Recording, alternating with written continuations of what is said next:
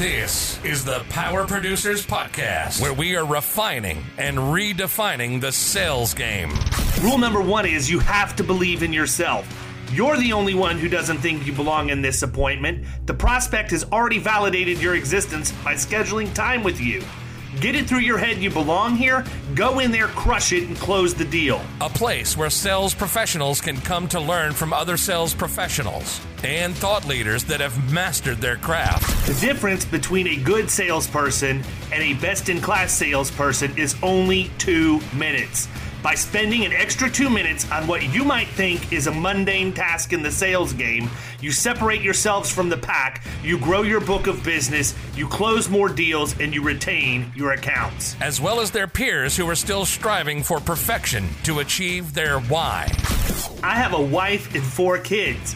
Failure is not an option. Real sales professionals, real stories, real results. It's no different than being a professional baseball player. You can't be a one trick pony. You have to be a five tool player in order to succeed in this game. This is the Power Producers Podcast, production redefined. Are you ready to feel the power? What's up, everybody? Welcome to the Power Producers Podcast, where we are refining and redefining the sales game. And one of the ways that we are doing that in the post COVID era is through an emphasis on cyber. Mm, Kyle, how many times you hear me talk about cyber? man, too many to count. More fingers than I got. Yeah. So, as part of that, I wanted to bring Abe and Ryan on to talk about what they're doing and why. Hang on. And Before so- that, I got the cherry one. Money. Dude, have y'all ever had those Alani energy drinks? Have you had them? It looks like it said Aloha, but it's really Alani. I haven't had it. No. But it I doesn't have highly- like a bunch of bullshit in it. It's got like No, vitamins and No, it's actually- L-theanine, Yeah, it, it's got the stuff that, that'll juice you up a little bit, but but won't make you weird. Yeah. they have like cherry slushy as one of the flavors. Yeah. Oh my goodness, it tastes just like a melted cherry icy. It is. Have you had the cosmic cosmic stardust one? Stupid name, but okay. It tastes exactly like Skittles. Yeah. Kyle, that that theanine is what chills you out. I know. So It caffeine- offsets the caffeine. It gives you the energy, but without like again making you all jittery and weird. Yeah. My problem is they taste so good. I would drink like five of them in a row, Oh God, I don't know like about in that. turv- like like just pouring them in Tervis Tervis tumblers and keeping one on my desk. and all, they, they the taste is so good. They've got that one. They they have um the other one they have that's really good. So I got them. I got them at Sam's. And Sam's has the Cosmic Stardust, the cherry ice, the cherry slush, and it has another I had the one mimosa one too. maybe some grape one. But the other one they have that I can get in individuals is called Tropsicle. And it's like orange pineapple Mm. creamsicle. Oh my God. I bought the peach one at the at the store here on my way back as well. So we'll have to try that I out. would punch somebody in the face to take their Tropsicle Alani and not even think twice about it. It is so good. Uh, So anyways, so bad. Yeah, one of these days I'll be laying dead in my office with a half drunk Alani in my in my hands because my heart exploded from chugging energy. Warning: Do not drink ten of these in a row. we were in a we were in a really nice restaurant in New York. I don't remember what we actually were fortunate enough we ate in a couple this weekend, but I told Andrea, I'm like, they brought the they brought my diet coke in a can. I'm like, what do you think these people would do if I just stood up and shotgun this thing in the middle of the restaurant without them even thinking twice about it? Oh man, Don't make it crazy weird. stuff. Yeah, seriously, come on, people. It's like Happy Gilmore. Come on, a little noise, little noise. Get the crowd amped up. That's That's too right. funny. All right, so why don't you guys just sort of give the overview, kind of w- what led you to where you're at right now? Both you guys have been on the podcast before in in some capacity, so I want to fo- sort of get down to brass tacks a little bit, but sort of talk about what got you to where you're at, and then we're going to talk about where you're headed. Abe, you want to start it off? Yeah, I can start us off. Um, yeah, so we Ron and I met earlier this year, and uh, I was one of his clients, and we were doing a lot of external scanning, really following the David Carothers cyber approach.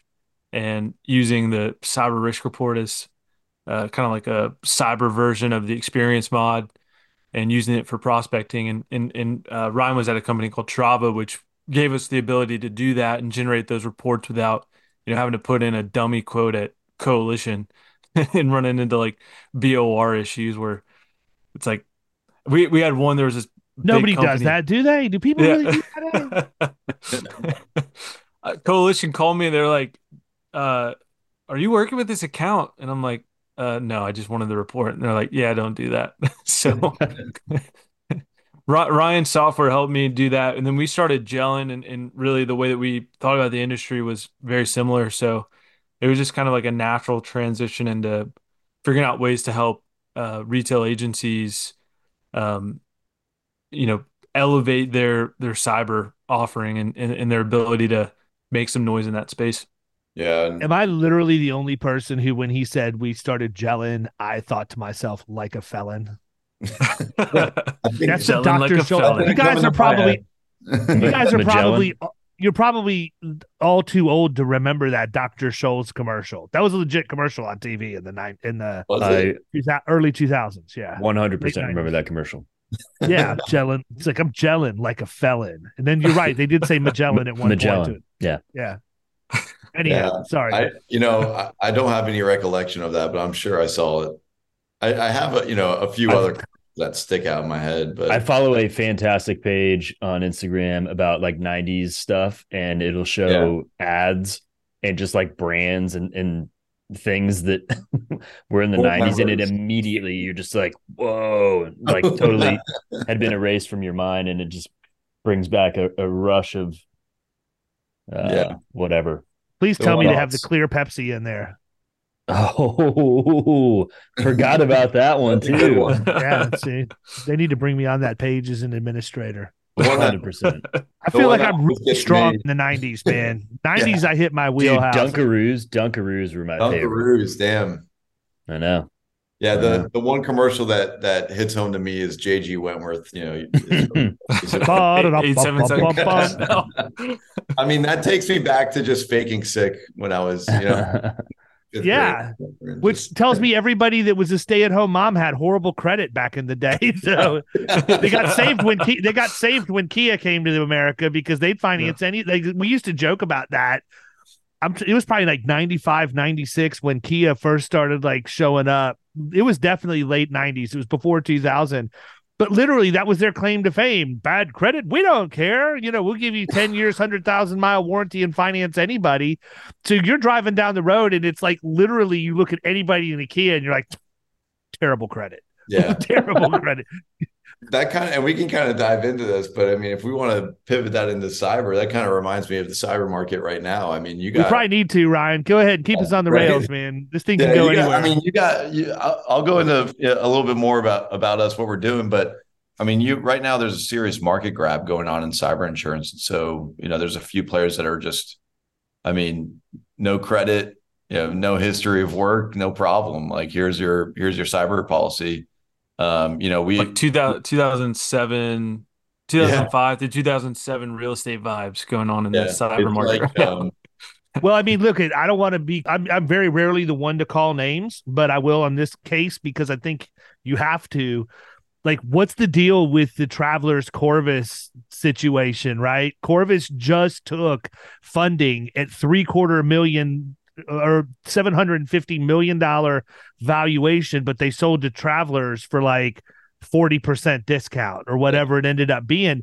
And i actually kind of thought that that's that's where this was going to head because if you guys remember which i'm sure you do since you're in this space but if you remember a couple months ago there was a press release that came out that said travel travelers had given corvus some capacity which i thought seemed like a really really odd move at the time not so much anymore.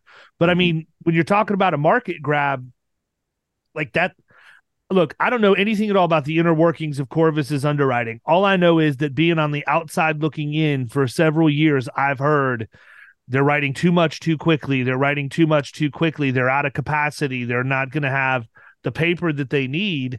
And now I see a company that was, you know, valued at 750 million turn around and sell for four and some change not even you know a year or two later It just Mhm. tells me there's still a lot that needs to be looked at. It's not as easy as answering three or four questions and getting a quote, you know, especially when there's no real way to do predictive modeling because it's such a new it, it's such a new line of coverage relative to the rest of the insurance world.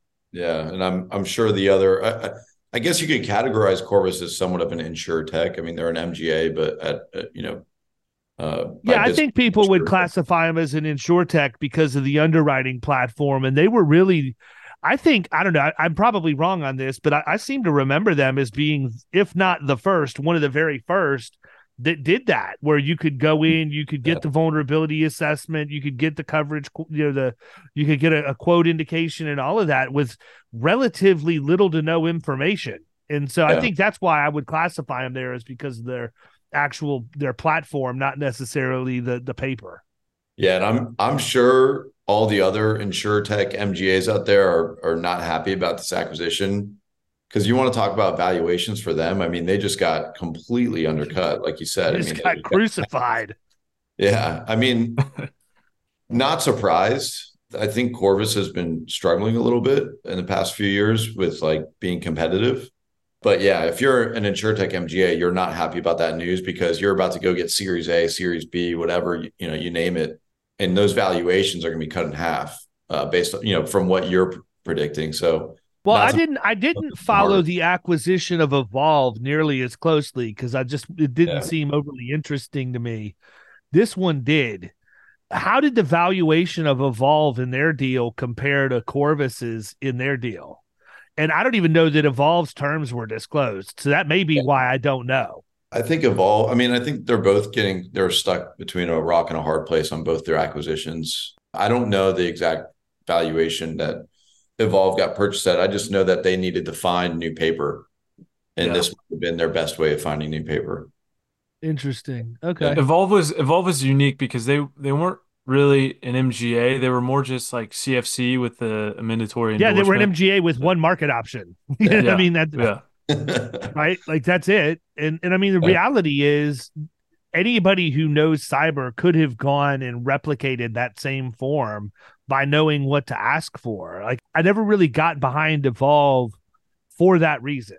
yeah, It didn't make sense to me. You have remind me why is it that I'm using you because you're you, you're using paper that I can get to on my own for the most part or through somebody I already have more importantly a wholesaler that I already have a relationship with. And so they never could they could never turn me to use them for anything because I'd rather go to a wholesaler that can give me, you know, five or 10 or more options, or at least has the markets to where they could do that. I, I place a certain amount of faith in a wholesaler of knowing their product better than I know their product. So I'm going to trust them until they t- show me that I can't. But that, that was just always weird to me too. You're just you're a single market company, and that's what you're going to hang your hat on. And I think too, if you look at it, Evolve was probably actually pre Corvus. They were earlier than Corvus Yeah. was, but those two had to have been. They if they weren't one and two, they were pretty darn close to one and two. And look who's leaving the market and getting acquired now. The people who have the most exposure on the books because they've been writing longer and more. yeah, Yeah. they were just a hell of a marketing machine with those shark videos. I'm sure everybody's seen them, but that that's the best thing Evolve ever did was Their create- branding and their marketing was 100% on point, man. Yeah. 100%. Nobody can take that away from them. right um but yeah i mean you know if we if we dive into to more about what abe was talking about you know what what we saw was agents needed and what i was seeing at trava was agents needed help underwriting cyber insurance and the only way to, to really do that was be a, a wholesaler that not only assisted with the underwriting like gathering the information for the agent but also doing a due diligence process on their own to make sure that they're translating that information to the carrier. I couldn't do that at Trava because we weren't a wholesaler. You know, we were we were a technology company. Um, and so I felt the wholesaler was was the perfect piece to to do that. And um, and so yeah, I mean the transition was just natural for for me to to join in with Cennairus Cyber and to to lead this pivot. So you know, from a high level of what we're doing, that's that's pretty much it. You know, we're helping agents underwrite cyber, but we're also doing our own due diligence process and being able to translate the cybersecurity information into higher insurability for the client. So talk a little bit about that, Abe. You know, I mean, I'm the client. I've got an agent who tells me I've got cyber exposure. I don't really believe him because I haven't had any claims yet. How do you guys make a difference and equip the agent to go in and make that case? Yeah, so there's there's a couple. Sorry, things, man, I right? didn't mean to throw the sweet chin music right out of the box, but there you go. yeah, and that's that's one area I'll be completely honest. It's retail agents are in a really hard spot. I think you can you can show people their exposures by obviously just like any other line of business going through claims examples and trying to tailor those to them and just saying, you know, what it, does this seem likely or showing them real examples of, you know, competitors or or kind of like similar companies in their space. And you know, we've all heard them. The take up rate on cyber is definitely getting better and the, the best the best way to do it is just to have, have a vendor a large vendor contract require it that's my favorite that always helps yeah you want this big contract uh, you're well, that's gonna one of the reasons why I like MSPs, man, because I can go in and have them put it into their master services agreement that to be their client, you should have at least a million in cyber coverage and then have them refer all that business to me. Yep. Mhm. Right. Exactly. Yeah, so that I mean that's and I'm happy to help people with that on the getting cyber insurance part. That's where we tend to show our most value. There are really great wholesalers out there and there are really bad wholesalers out there, just like there are really great agents and really bad agents. There's a lot of wholesalers out there that, you know, push paper. They take your PDF that you got and just BCC all their underwriters and hit send. Mm. Um, so we we found that for cyber, that's not really an effective way to get things done, and we we want to help our retail agents get the best outcomes for their clients because that's what they want, right? That's what an agent wants is the best outcome for their client, and so the way that we do that is like a big thing. It's like these scans. Like these scans are such a pain in the butt, to be honest, because they they lack so much con- context that Yeah. they're almost unusable. But they're powering the underwriting engines of like so many carriers. So I can I go to a, an underwriter. This application looks fantastic, but they have this one port open, and they're like, "Yeah, we can't write this unless they close that port." And then I tell the underwriter, "Well, this port, like they're running an important service on this port. They have compensating controls behind the scenes, Mhm. and they need to have that port open to run their business." Eh, But we we've had to educate our underwriters more than anything to underwrite risks and not classes, and then also like let's look at these scan results that you're running in context because people need to run their businesses and sometimes they need open ports. But like let's look below like just like the port scan and, and figure out what are the compensating controls behind the scenes that make this a good risk. And so that's where we really play as a wholesaler is being kind of like that middleman to vouch for the account and say, yeah, if you ask three questions and you run a port scan without any context, it's not going to look like a good account.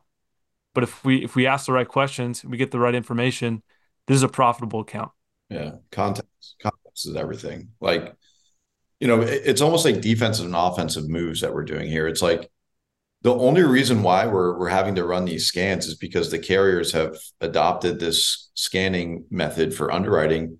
And we all know how that's gone. I mean, I'm sure all the listeners on here know how that's going. Like you go to your client, you're like, hey, I we got to fix this open port that I, I don't really know what it what it is or what it does, but it's no um, and frankly, the underwriter doesn't really know either. They just know that, hey, if it's critical, I have to put this on my subjectivities list.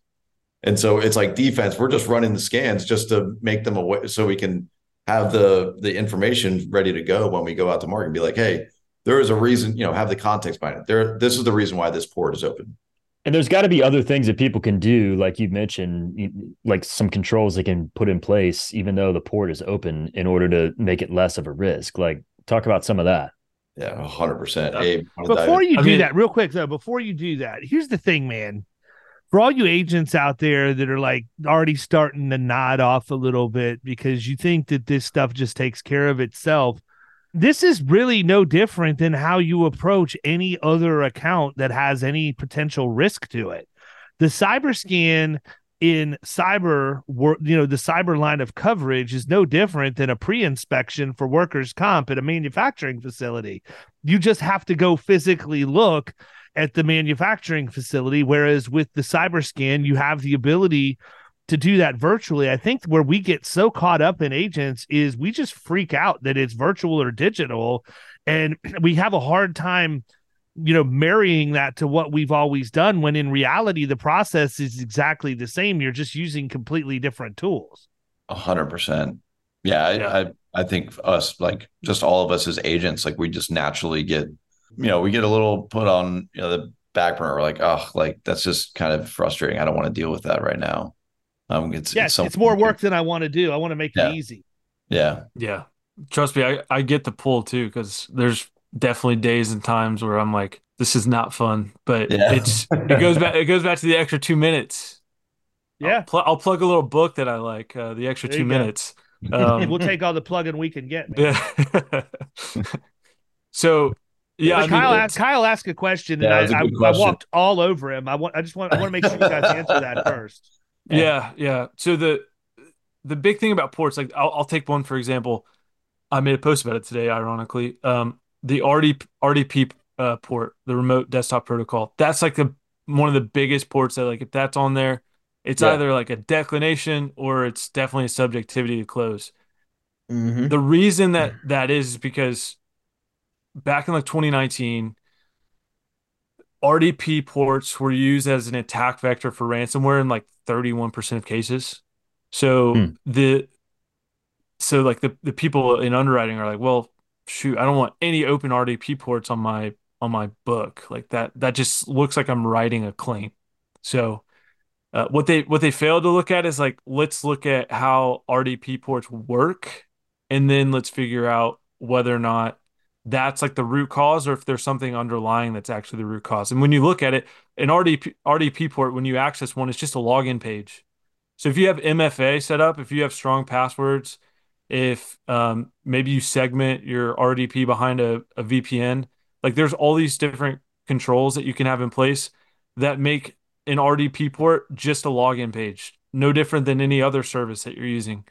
So that's where the scans outside of context really like you really start to see it's like RDP port, that's just a login page. If you have the underlying controls behind the scenes, there's really nothing there that should make that uninsurable or make it a contingency to close it because you might need it open. Well, you know, here's the other thing, man, and I'm definitely going to get hate mail over this, and that's fine because it is what it is. But I feel like a lot of the times too, and, and this is certainly not, this does not apply to every single person out there, but I do feel like it applies to a good number. In that ex- in, in that exact scenario is what prompted the thought. But how many underwriters even know or understand that, right? Like, and look, I get it. Cyber evolves at such a rapid pace. It's really, really tough to keep up with all the changes and everything.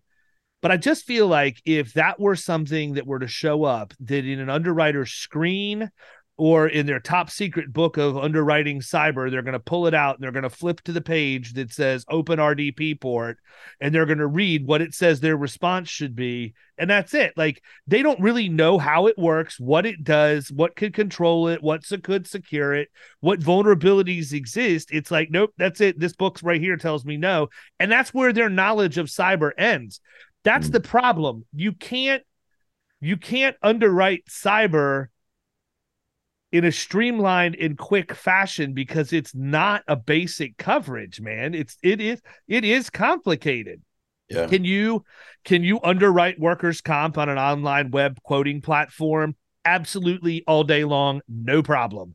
Because you really only need payrolls by class code and loss runs. Pretty it cut and dry it with the with the and, and everything everything else is statutory, right? Right. So it's like you don't really have to worry yeah. about it. But you get into this, man, you better have some you better have some really good, you know, knowledge. And the problem is there's we've got to get to a tipping point in the industry where where that is a thing, right? We've got to get to the point where there are agents and underwriters out there that know this as well as the tech people because they have to be able to explain it. Right now, those people are so few and far between that if you do happen to get one, you got to be careful getting them out in front of your client or whoever else because they're going to scare the bejesus out of them talking way over their head about everything that that they know. But the reality is you got people who can go really really deep in workers comp. You got people who could go really really deep in fleet safety and osha compliance and all of this other stuff. When you get to people who go really really deep in cyber we're still at a stage in our industry no offense to the people who are in the industry this is just a fact you still have to go outside of the industry quite a bit to get the answers you're looking for because we just don't have that knowledge and skill set in the insurance industry yet. Yeah, and and that speaks so heavily to our thoughts on cyber applications. Like you can't as an agent, you can't just rely on the cyber applications to tell the story about the client. You know, the security questions are yes, no, and in this RDP port scenario, that's you know they they see RDP port open, all right, decline or subjectivity, right to quote. Whereas like if you add some additional context, if you add that additional story, the compensating controls in that segment, now you're able to describe to the underwriter exactly what it is, what it does, and what they're doing about it. And you're not going to be able to do that just in an application.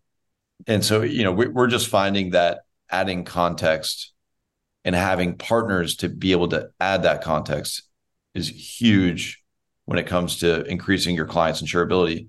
And not just small business but like this is this is ways for agents to get into that middle market into uh, schools. You know we're seeing this massive in education manufacturing clients. Like if you want to get into these really tough to write industries cyber is going to be your way in and having the context around the application is going to be your way of, of winning that client yeah, I mean, I always thought it was pretty bizarre that we could get a quote like with their with their website and their address and their revenue. It was like, damn. I mean, it's cool. Uh, all right, cool. I got a quote turnaround, but then you're sitting there and you're like, wait a second. Like, I mean, what what are we actually even insuring? Well, the, the like, problem is they... it covered it covered everything under the sun too. It's yeah, not even just that you get a quote. You're getting like usually in any other coverage. If I were to get that, I'd be like, all right, what's missing? You know, is this right. X wind? Is this X wind? Is somebody excluded from driving? What's the deal? And you go in there and it's like, holy crap, man! Not only is it a, a reasonable quote, and I got it lightning fast, but this thing literally excludes almost nothing. Yeah. And then now they've obviously started paring the forms back. They've got sublimits on so many different things where they had claims activity and exclusions in some cases. It's just it's nuts. Yeah. Well, the the the interesting thing for small business is that I I asked one of the the heads of cyber at a probably a top four or five cyber carrier and just asked them like why why are we doing this where we're just asking you know a domain and that's pretty much it because they just pull in all the data from everywhere else you just plug in the website you can get a quote and they told me based on our data we can r- pretty much underwrite any any risk under 25 million in revenue with zero questions and still write it profitably. Hmm. hmm. So I mean, that that's crazy. it, it is it's crazy. wild. It's super it's wild. I mean, there's no way that's sustainable. I, I had another underwriter at, you know, one of the larger underwriters of or carriers in the cyber insurance space tell me the only reason why we ask ask the MFA question is to put clients into two buckets. It's it's not like actually measuring the cybersecurity posture of the client. It's just saying okay, if they have the uh, the recognition that they need MFA, they're probably taking a look at their cybersecurity. Therefore, they're a better risk than somebody that doesn't have it. And that's the only way that they're deciding on the two buckets is okay, they have MFA. That means they're paying attention. So, well, yeah, we'll give them every single coverage under the under the sun, and that's just not sustainable.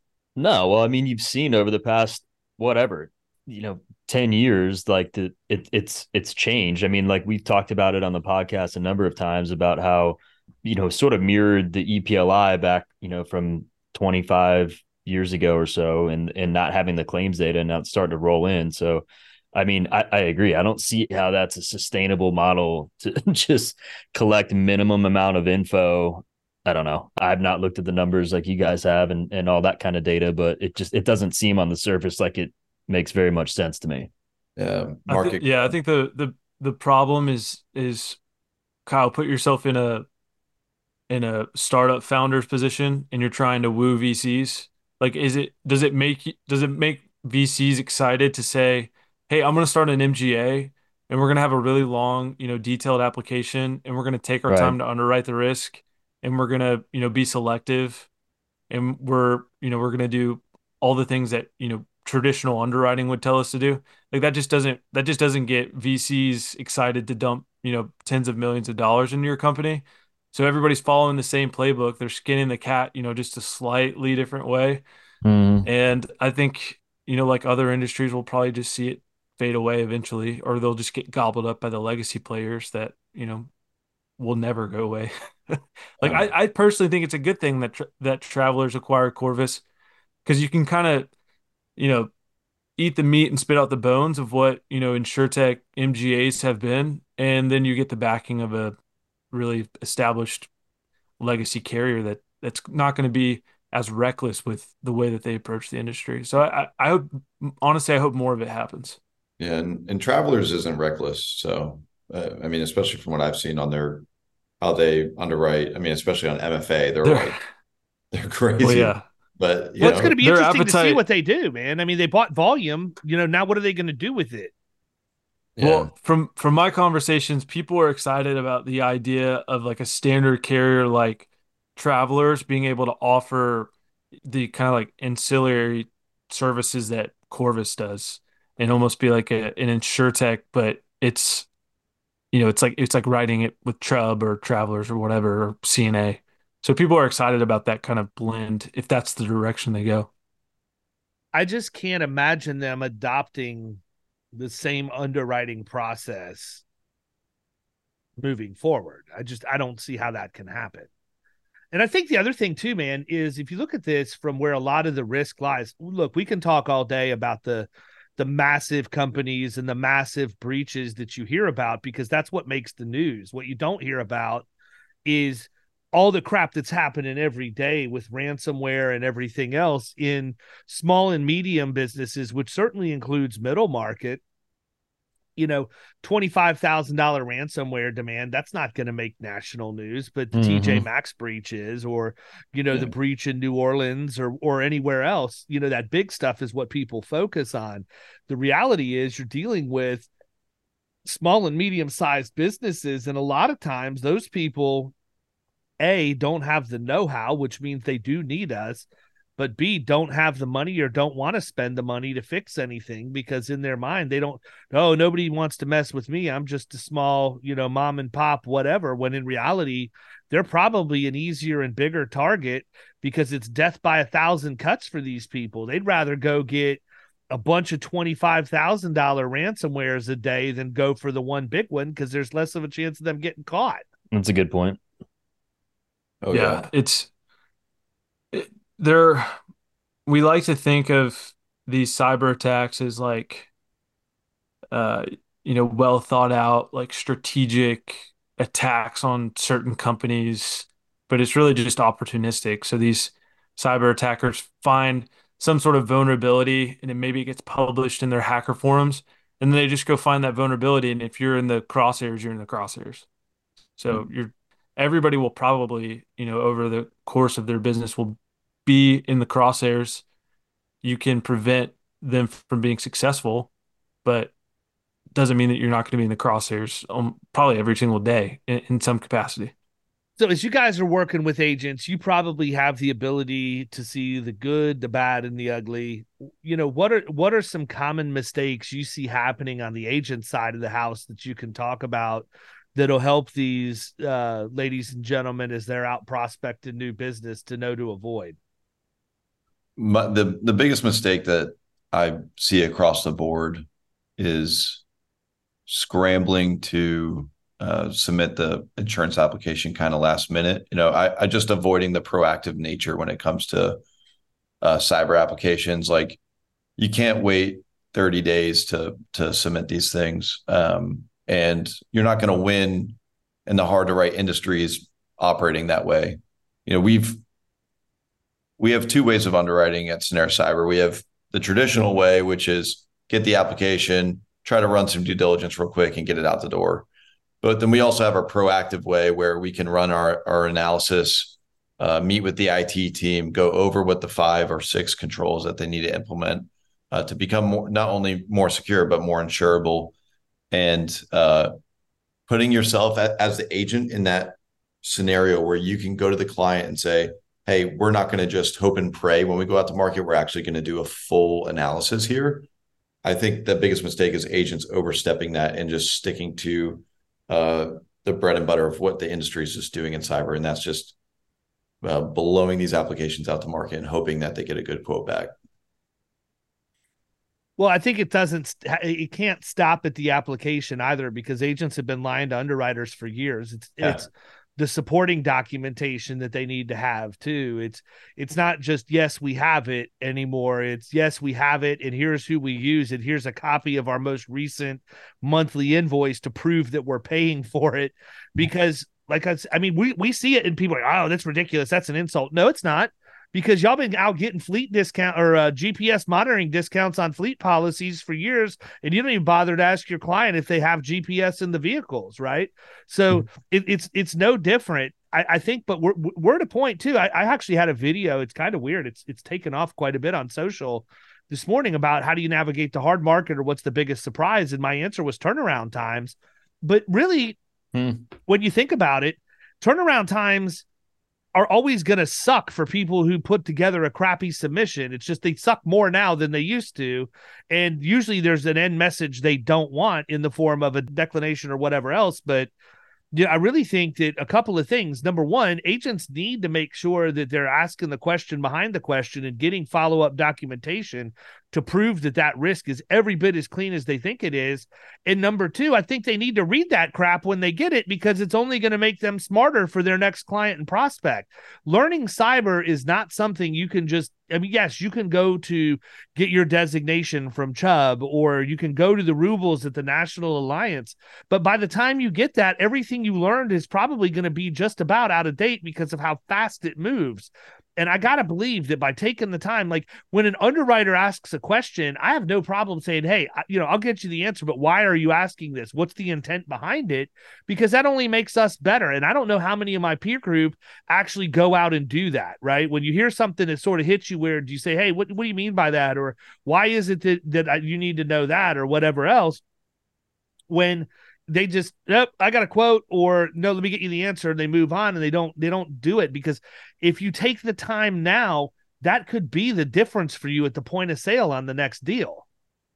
Yeah i mean yeah. If, if you're having to weather through that question you can add, you can assume that the prospect is going to have the same questions. They're going to be like well why do you need that I think I think the issue is that it's been made so easy for so long. It, it and you just go in and like like we talked about, you get a quote turnaround quickly, you pass that off, you don't have to learn anything, and it does change all the time. So it's a lot to keep up with. And agents, by and large, are just like, whatever. It's easier for me to not do that, so I'm just gonna go somewhere where I can get a quick quote and and shoot it back over to them.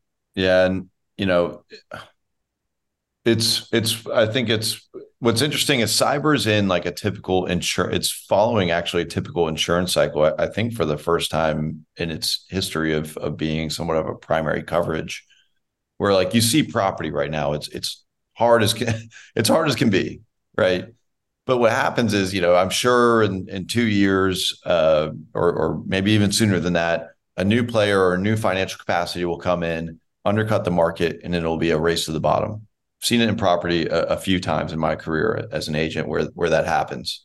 You know, goes up and up and up, race to the bottom, and it, and then starts climbing from there. And I think cyber is no different right now.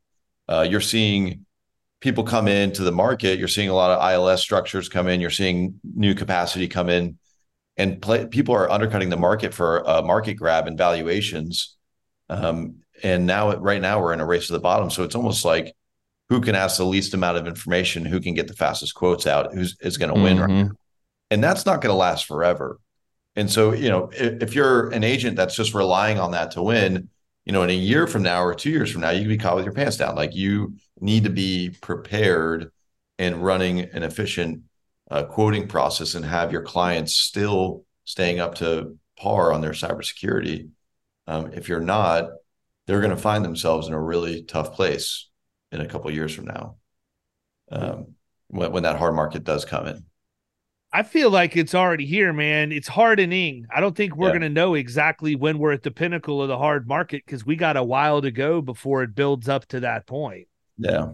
which is crazy because you know you people are getting bad news all over the place with property and everything else.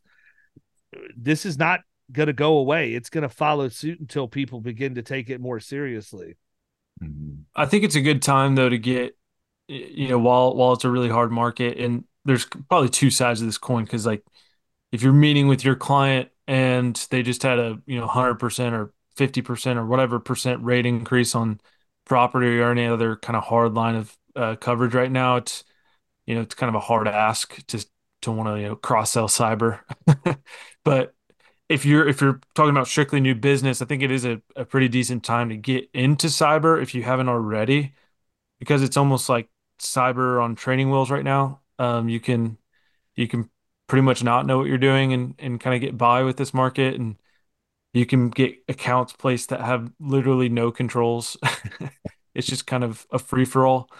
Um, so I, I would say that if you haven't started offering cyber insurance to every single one of your clients, not only just for your E&O, um, we actually, I had always heard of this example of like, hey, you don't, you haven't offered, you know, cyber insurance to your to your clients. They get hit with an attack. There's, you know, pretty big loss there, and then you, the agent gets sued. I actually saw that take place um, in in Tennessee with an agent um, where there was a CPA firm that didn't get um, offered cyber insurance and they got hit by a ransomware attack. It's like 500,000 in losses and they sued the agent. So hmm. now we have like a, a precedent set to to kind of make it it should be a part of your process in, in, in every single real, any interaction that you have with your clients to be able to just offer it. I think that's like a good first step. Like if you haven't started, it's just offering it with the acknowledgement of rejection or acknowledgement of rejected coverage letter. That that's that's like step one, and then you can kind of move on from there.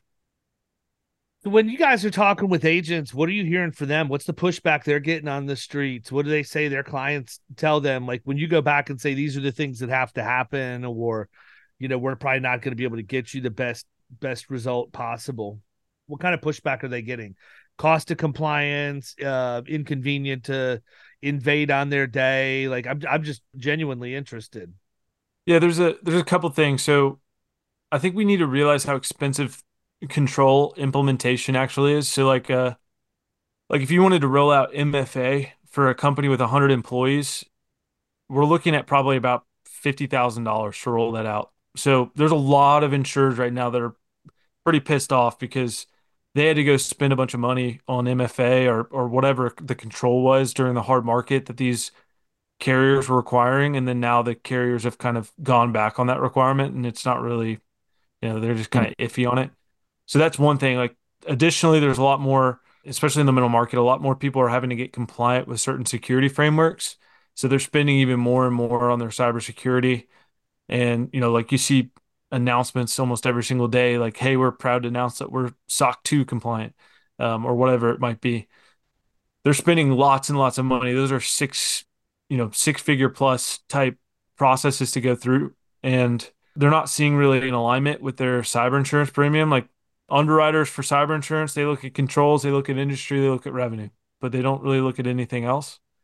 So the agents that, that have an answer for you know, hey, how can we how can we translate your investments in cyber security to better insurance outcomes? And then the ones that can continue to preach, you know, just strong controls. That's really what matters most here.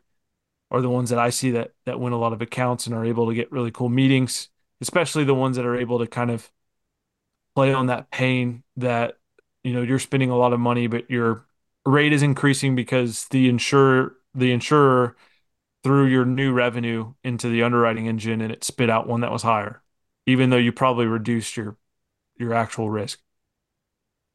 I, I I have a thought. It's not it's not in relation to your question, David, but it's a it's a increase in sales by via partnership thought for uh, all your agents that are that are listening on here. A move that a lot of ag- agencies are making is partnering with v- virtual CISOs. Everyone's partnering with MSPs or, or MSSPs, but these VCISOs are are working with clients that are trying to adhere to compliance frameworks.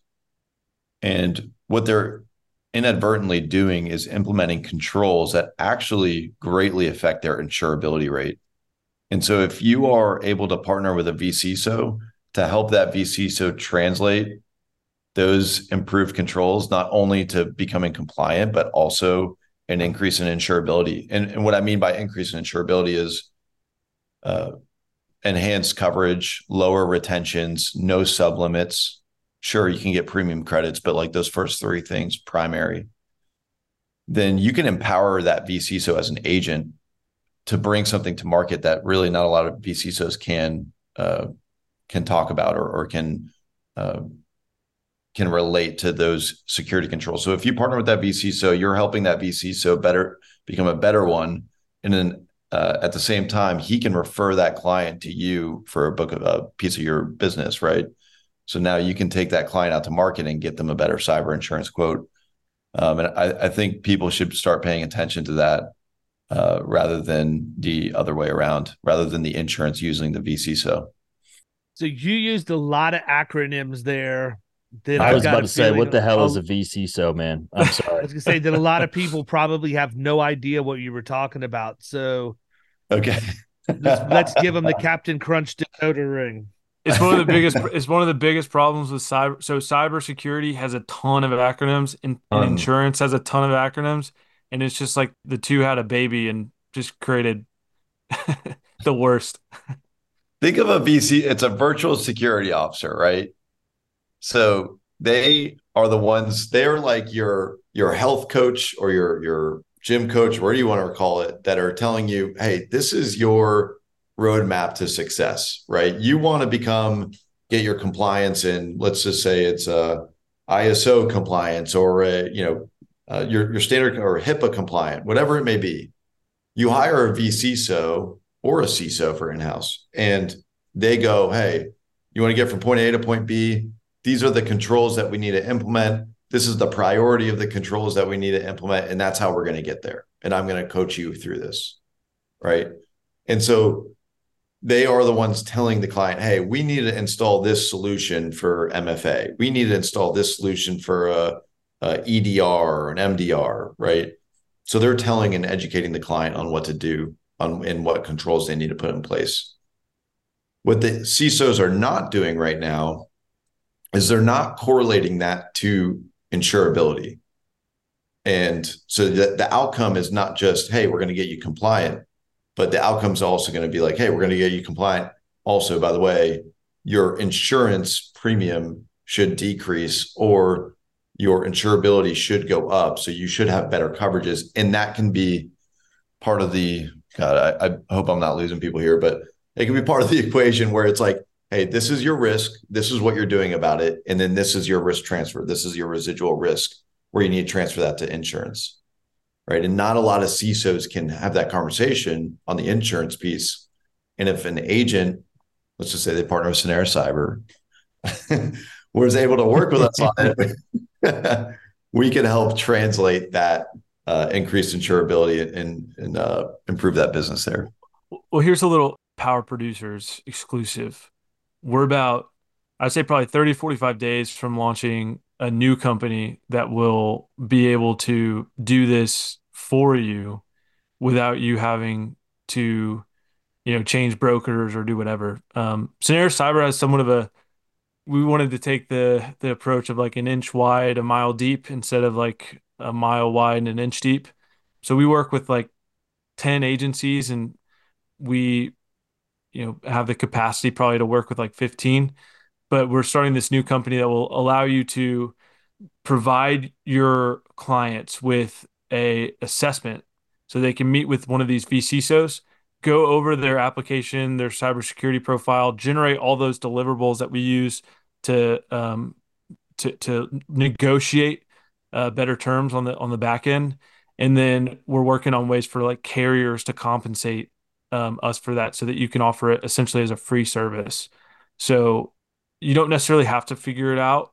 There's a lot of moving pieces, but we're about to have a solution that hopefully doesn't cost any money that you can get the, the same outcome with. Nice. Well, I mean, carriers give co-op dollars for all kinds of crap nobody ever spends them on. I don't need golf balls with my logo on it, oh come on, or, man! ca- or or calendars to hand out. I need a, Christmas. I need a, I need an FRP one right in here. yeah, Yeah. you'll never have it. It's, those are I actually gravitate toward have water. They gravitate toward water. yeah, yours. They gravitate toward the water.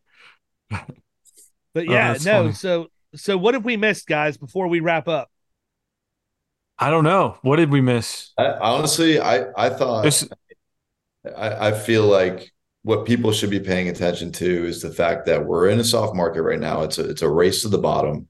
We're building back up, and you need to take this opportunity to sharpen your tools. This is not the opportunity to sit back and go, "Oh, I can just get these quotes and it'll be easy," and then be reactive to it.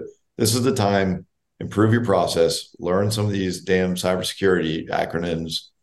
Um, you know, start being proactive with your client. Educate them uh, and you'll be winning uh, when that hard market comes, and you'll be the person that people lean to and, and start using word of mouth for you.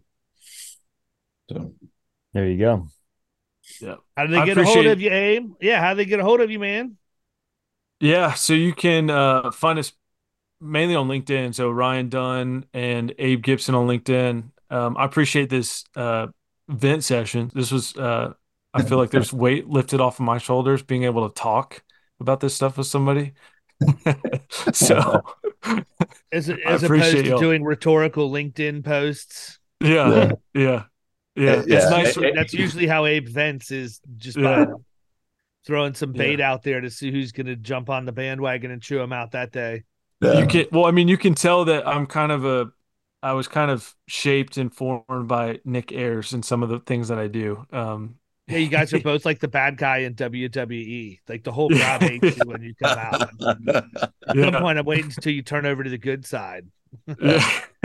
Hey, Abe, I Abe and I call each other at eight, nine o'clock at night to just vent before we go to bed. You know, just got to get it off our chest real quick. Got to do it. Can't go to bed Gotta angry. it. yeah, Oh. that's right. Maybe that's what I'm doing wrong, man. Maybe I should vent to my wife about cyber insurance before I go to sleep. That's Sure, where we that- that- started. that'll- It that'll doesn't co- work well. That'll that'll cause yeah, I was gonna say that'll cause additional problems. Yeah, yeah. yes, yes, it will.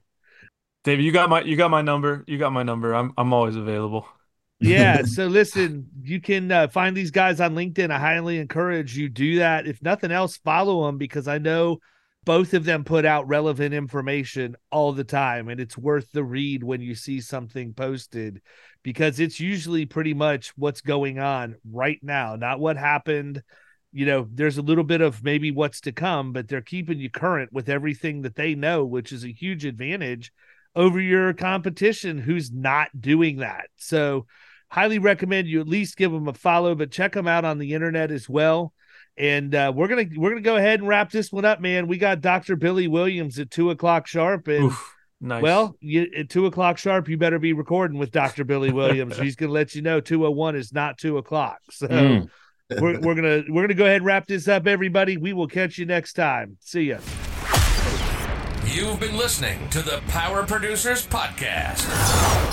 You can follow Killing Commercial Insurance on Facebook and YouTube. And if you want to take your game to the next level, next level, check out our book, The Extra Two Minutes, and our website, killingcommercial.com.